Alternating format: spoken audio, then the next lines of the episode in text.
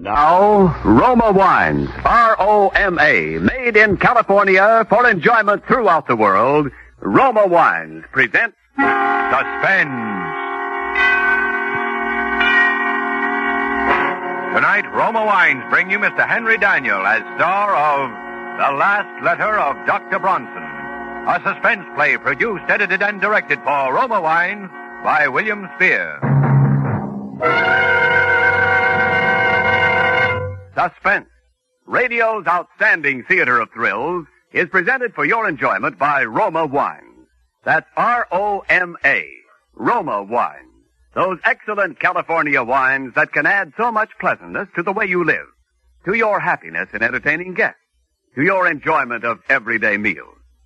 Yes, right now, a glassful would be very pleasant as Roma Wines bring you Henry Daniell in a remarkable tale of Suspense.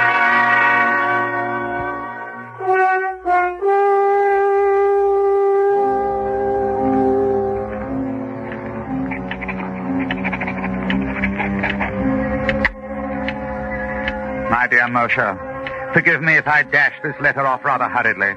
There are but a very few minutes remaining for me, the few minutes between now and midnight. You've always protested my fascination with the subject of death.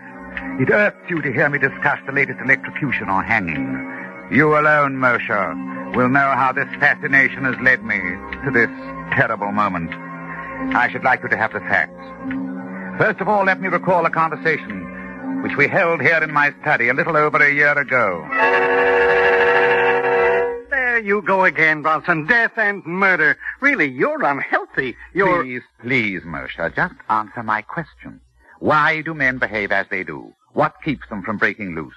Why don't they kill one another as animals do? Why? Because they aren't animals. But, my dear Moshe, being neither vegetable nor mineral, they must be animals. What I mean is. But you don't know the answer.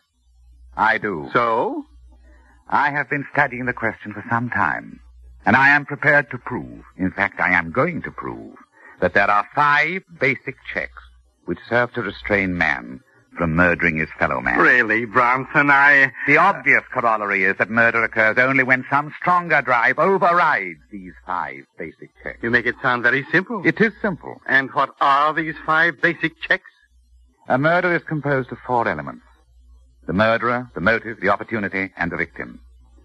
I shall select five men, each of whom I shall predispose to murder, and then restrain from murder by the particular check I am testing on him. Personally, I'd rather play with rattlesnakes. Then, having found my men, I simply supply each with a motive. Greed, revenge, jealousy. I see. And your next step must be to give each man an opportunity. Precisely. And finally, I must supply a victim. You will ask this victim to face five men, each standing to derive satisfaction or profit from murdering him. Correct. His only chance of survival being the correctness of your theory of checks in all five instances? Yes. And do you seriously imagine you will persuade any man to have such utter confidence in your reckoning? There is one such man. Who? Myself. Bronson, this is insane. Why? Why should I hesitate to risk high stakes on a sure thing? But your life. I tell you there is no danger whatsoever. When will you begin your experiment? I suppose in about, well, why wait? Why don't we begin right now? Moshe, I invite you to kill me. What? There's a revolver right here in my desk. You're joking, Bronson. What possible motive would I have for murdering you? Motive? Well, we are known to be associated rather closely in our work. You'll come naturally into my entire practice. I'll put that in writing. Why, it's preposterous. Why? Why don't you kill me then, Moshe? Why, there are dozens of reasons. In the first place, I'd go to the electric chair for it and... Ha ha! There you are. A perfect illustration of the first and most obvious check. Man refrains from killing because he himself will be killed by law. The first? What about the last? Ah, that, my dear doctor, remains to be seen.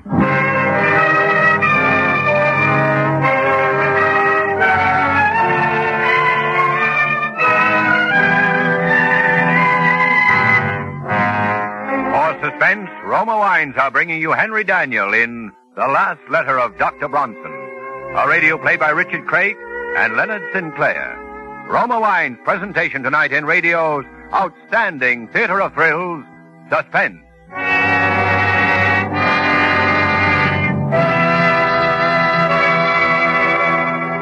Between the acts of suspense, this is Ken Niles asking our suspense audience to allow me to make an important announcement to Roma wine dealers throughout America. For many years, Roma has planned to introduce a limited bottling of premier quality wines. Wines which would bring America a new experience in tempting fragrance, in rich, full body, in taste luxury. At last, these choice wines are a reality. For now, Roma proudly presents Grand Estate Wines. Each precious bottle of Grand Estate wine reflects the patient perfection of winemaking methods at Roma. Yes, Grand Estate California wines by Roma are now being released for discriminating wine users who select wines indisputably the finest. To fulfill every entertaining and dining need, Roma has created three distinguished Grand Estate dessert wines, medium sherry, ruby port, and golden muscatel, and two superb table wines, Burgundy and Sauterne. To those who seek the ultimate in brilliant clarity, delicate bouquet, and taste excellence, you can wisely recommend Grand Estate Wines by Roma. And so, through you gentlemen, America's leading wine merchants, I take pleasure in presenting Grand Estate Wines by Roma, the crowning achievement of vintner skill. And now, Roma Wines bring back to our Hollywood soundstage Mr. Henry Daniell in The Last Letter of Dr. Bronson, a tale well calculated to keep you in suspense.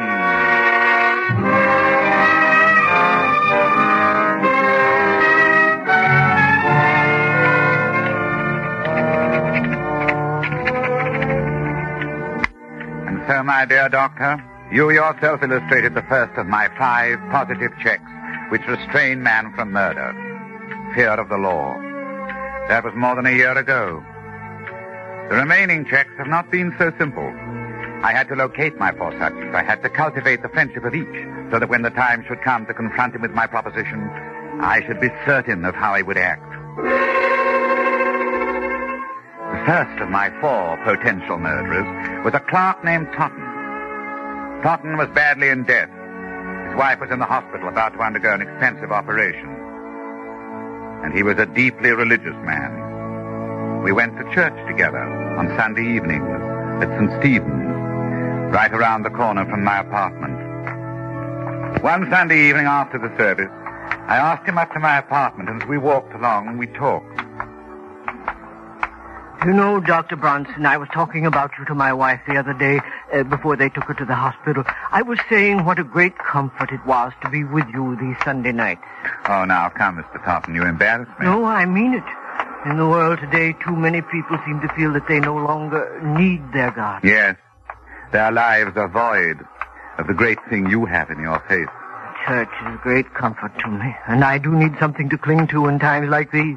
Totten, you could make rather good use of $5,000, couldn't you? It isn't like you to make fun of my poverty. I am quite sincere.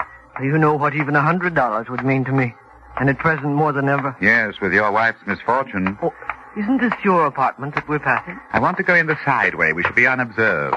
Unobserved? You'll understand presently. Please come into my study. Now, if you'll take this chair opposite my desk. Thank you. Totten, you said that even a hundred dollars would be a great help to you. Here in my desk, I have a, this little package containing five thousand dollars. It's yours. What, what could I do for you that would be worth all that money? Let me explain. My doctor called on me yesterday, and he told me, well, to be quite frank with you, Totten, he said that I was slowly going mad. Oh, no, Doctor. That couldn't be. I'm quite all right at present, but it's only a matter of time. And I'd rather not have to face it. I believe you can understand that. But uh, there must be something you can do, uh, knowing in advance. There is, and I want you to help me. I don't understand. Put on these gloves. Take them. But why? As soon as you have them on, I shall hand you this small bottle. Notice, I am clearly impressing my finger, fingerprints on it. Finally, here on the desk, I'm leaving this note explaining that I have committed suicide. Suicide? When the bottle is in your hand, I want you to remove the stopper and empty the contents upon my outstretched tongue, thus. I will be dead within a few seconds. Then you may leave by the same way we came in. You will be quite unnoticed, and with the $5,000 in your pocket. Five thousand. What do you say? I... You can't die yet. You're not ready. Shall I be any readier when I have gone mad? Of course it's... But... You can't take the matter of life and death into your own hands. Precisely. I have certain scruples in the matter. That's why I'm asking you to do this for me. I'm very sorry. I can't oblige you. If it's the law you fear, Oh, no, it's not that. You seem to have arranged that perfectly. then what is it? I am an honest Christian. I thought you were, Dr. Bronson. If you don't understand why I can't do this monstrous thing, I suggest you look up the Sixth Commandment. Good night.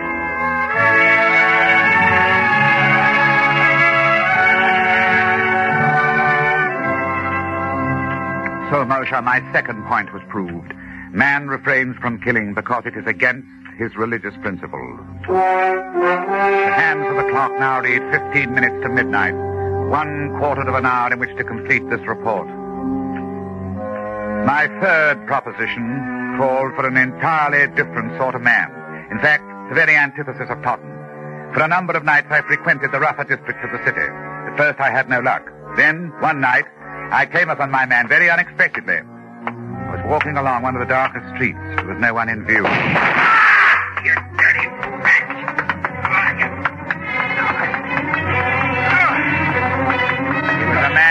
Slumped down beside an ash oh. can. He'd been shot in the chest and left oh. arm, severing an artery. He oh. was bleeding profusely. I tore off his shirt and made a tourniquet for his arm. Uh. Oddly, no one came into the alley to investigate. Never mind me. Get away.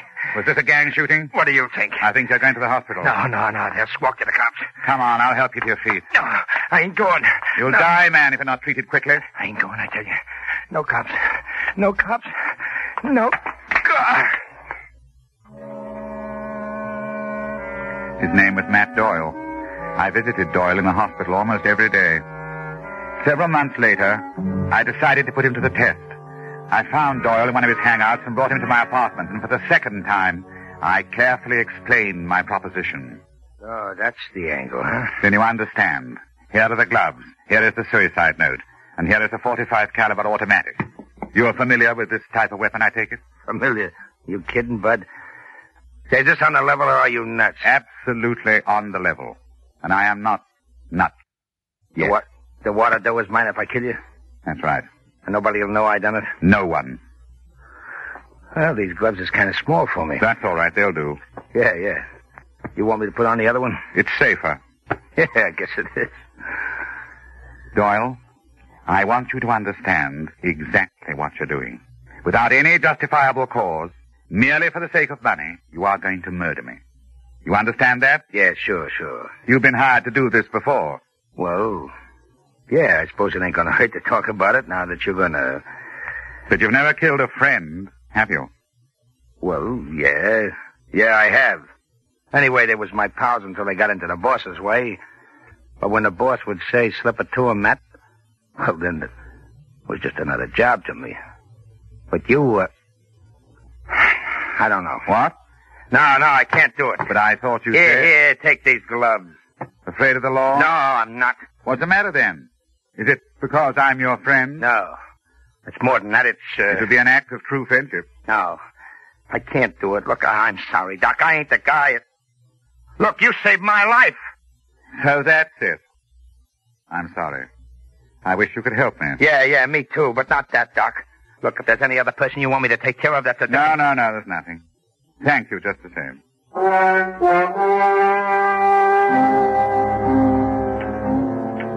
There was my third proposition. Man will not kill fellow man if a sufficient degree of gratitude has been invoked. Even a professional killer, one of the lowest examples of human life, such as Doyle, could not bring himself to murder his benefactor.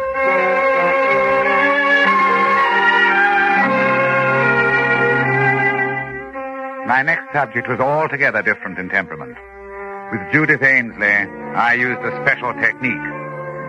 I first encountered Judith Ainsley when I operated on Barrett Sheffield, the actor. You will recall that Sheffield was brought to the hospital with a lung abscess.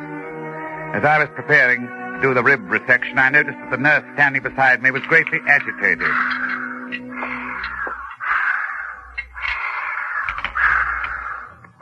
Retractors, Doctor. Thanks. Doctor, do you think this is advisable? What? What? His dyspnea is more pronounced. Listen. Baines, another hemostat, please. But he's getting blue. Doctor, do you think you really should? He's he's cyanotic. Ainsley. I'm sorry, Doctor, but if anything. Doctor, Doctor. Caffeine, quickly. Please, quickly. Stethoscope. Here it is. That's that. Yes. That's that. Miss Ainsley, what's the matter with you? You've been acting strangely all through this operation. You killed him. You killed him. You should have never gone ahead. You know that. I warned you. I shall see to it, Miss Ainsley, that you are never assigned to one of my cases again. What's the matter with you anyway? Have you never seen a pulmonary before? Or does it upset you to see a handsome actor like Barrett Sheffield die? Yes. It did. Oh. Yes. We were going to be married next week.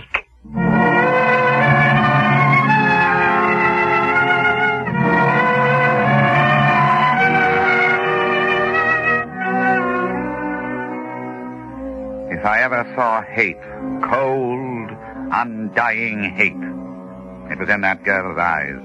I had made the most implacable enemy of my life. I inquired about Miss Ainsley and learned she'd done four years of medical and was now interning at Cedars of Lebanon in the hope of picking up a resident fellowship. I went down to the hospital and waited for her in the doctor's lounge. Presently she came in with another intern. I stood up. She turned and looked at me. I saw again in her eyes that inexorable hate. She had never forgiven me for what she incorrectly felt was my error in judgment. I walked towards her. Excuse me, please. I see you remember me, Miss Ainsley. Yes. Will you excuse me, please? Miss Ainsley, you may not believe this, but I have come here especially to talk to you today. To talk to me, Dr. Bronson? Yes. Sit down, won't you? Miss Ainsley. Dr. Ainsley, if you please. Oh, yes, of course. Doctor, I have a little proposition to make to you. First of all, there are two facts I'd like to be sure of. A, you are unable to set up your own practice because you don't have the money to get started. Is that right? I don't see what business that is of yours. It happens to be true. Fine.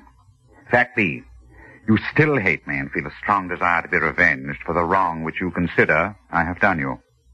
Yes, I'm afraid that's true, Dr. Bronson. Good? Good? Yes. You see, I want to pay someone to murder me. So once again, takingly set forth the simple conditions. Well, I'm not sure that you're entirely sane, Doctor. Go on, you interest me. You see, it's my heart. I've had considerable damage. Coronary occlusion. Had to spend six weeks on my back. Just got up last week. Naturally, I was given digitalis. Yes, and- yes, I see, Doctor. You've been heavily digitalized, and if someone were to give you an injection of calcium gluconate, you would have an immediate heart block. Dead within a few minutes. Exactly. A simple error of judgment, unavoidable. Five thousand dollars. My own practice. You'd better be careful, Doctor. You may tempt me a little too far. I thought you'd find it an attractive proposition. It'll only be an error. I will say that I'm feeling badly again, a recurrence of my pericardial pains. I'll go back to bed and ask that you be assigned to take care of me. The rest is simple. No one would ever expect you to know I had been digitalized. Still, if I were on my toes, I would naturally go over your case history before giving medication of any kind. Well, yes. I suppose that's true. Professional people might think you've been a little lax, might not have the highest regard for a new doctor who launched a career with such an unfortunate, such an unprofessional incident. And just a slight stain on your reputation, but just for a very short while. Ah, yes. You're very clever, Doctor. You knew that would do it, didn't you? I want to thank you. You've done me a great service. You mean you'll do it? You've reminded me that nothing, no money, revenge, nothing can be worth the slightest shadow of suspicion in a doctor's career. No.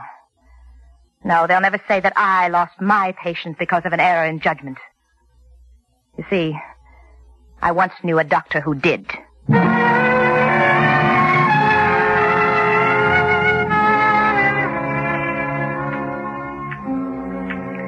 There, Mercer, is my fourth check. Man, or in this case woman, refrains from killing because of the fear of loss of reputation.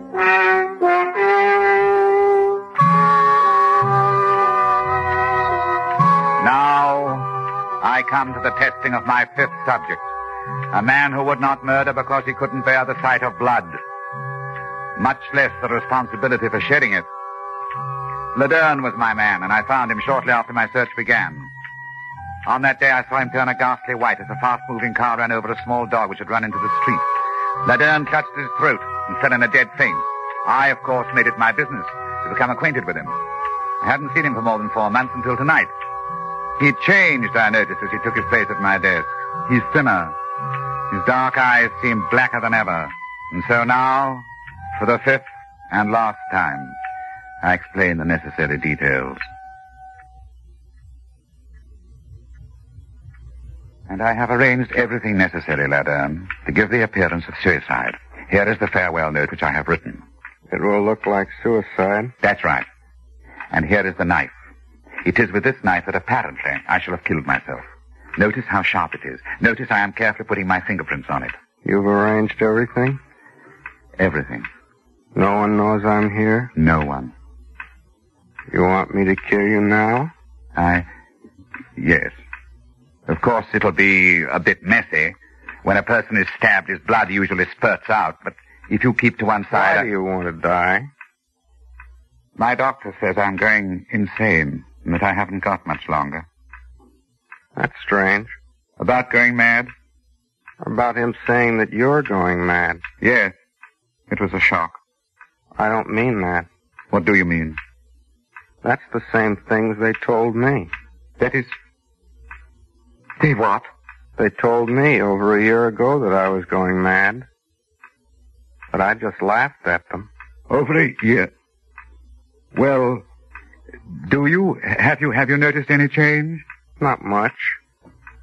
At least no change for the worse. That's good. In fact, I'm really much better. I've been having fewer and fewer of those sick spells. You remember how I was the day that dog was run over. But Anne, you don't mean you've got over those six spells? I haven't had one in three months. Then there isn't any check. What check? Nothing. Well, this is going to be a pretty messy business. Might as well get it over with. Nice gloves you got here. Nice and smooth on my hand. Then you're going through with it? I've got my gun right here, too. Beauty, isn't it? Yes. Then, if you'll give me back the knife. Oh, no. I'd like to use the knife. I've used this gun a lot the last three months. Killed about 50 dogs. Laderne, you've done that. It's very interesting. I do it after midnight. You have to know just where to hit them. Kills them instantly. But the noise. Aren't you afraid? Ah. Oh. Silencer. See? I don't like to wake people up when I kill their dogs. But they'll find the bullet. They'll trace it to your gun. They're sure to get you. In a suicide, the weapon stays right beside the body where it falls. Who says this is suicide? It's murder. I'm going to murder you. That's what you asked me to do. Look here, Laderne, this has gone far enough. I was only joking. I don't want you to kill me. Yep, five thousand. It's all here. Listen to me. I was only joking. Shall I do it now? No, wait. You want it through the heart, don't you? Not yet. Can't you wait? Just a little while? What for? Well, I've been conducting a little experiment. I'd like to write an account of it before I go. What sort of an experiment? I don't think you'd understand. Well, I'll wait till midnight, then I gotta go. There's a German police dog, a big ugly brute. But I'll wait. Thanks. Ten minutes past eleven. Yeah. You got 50 minutes. I'll wait by the window.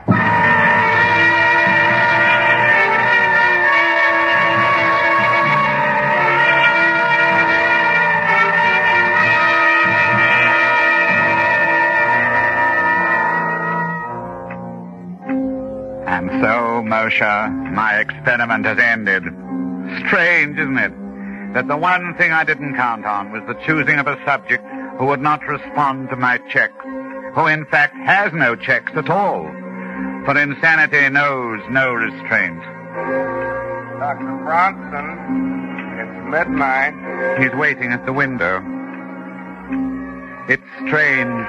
I'm beginning to understand exactly what is going on in his mind. I wonder why.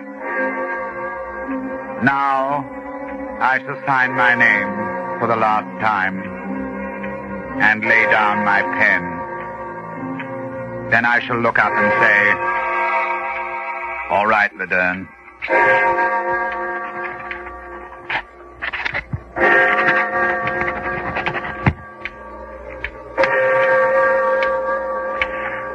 Right.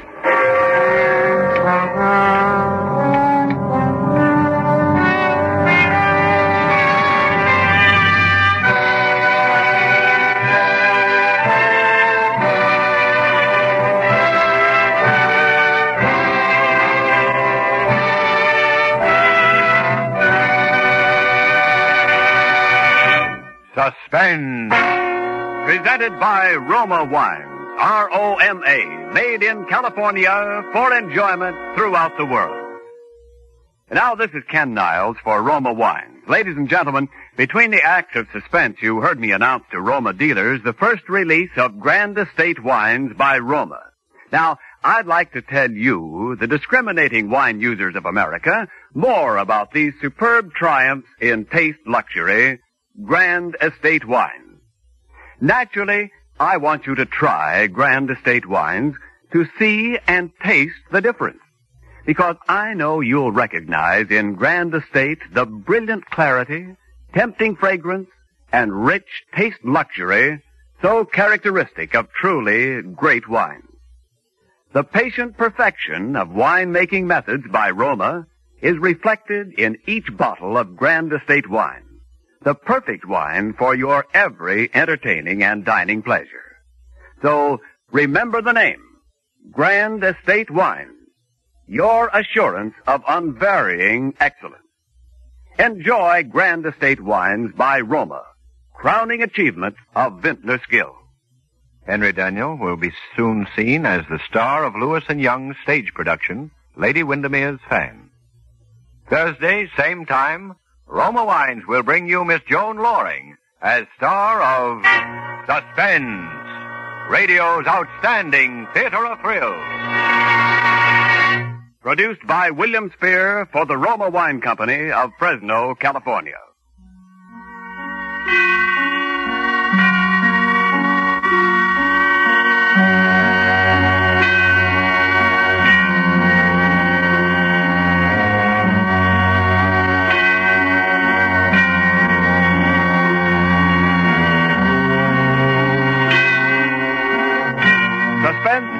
Broadcast from coast to coast and to our men and women overseas by shortwave and through the worldwide facilities of the Armed Forces Radio Service.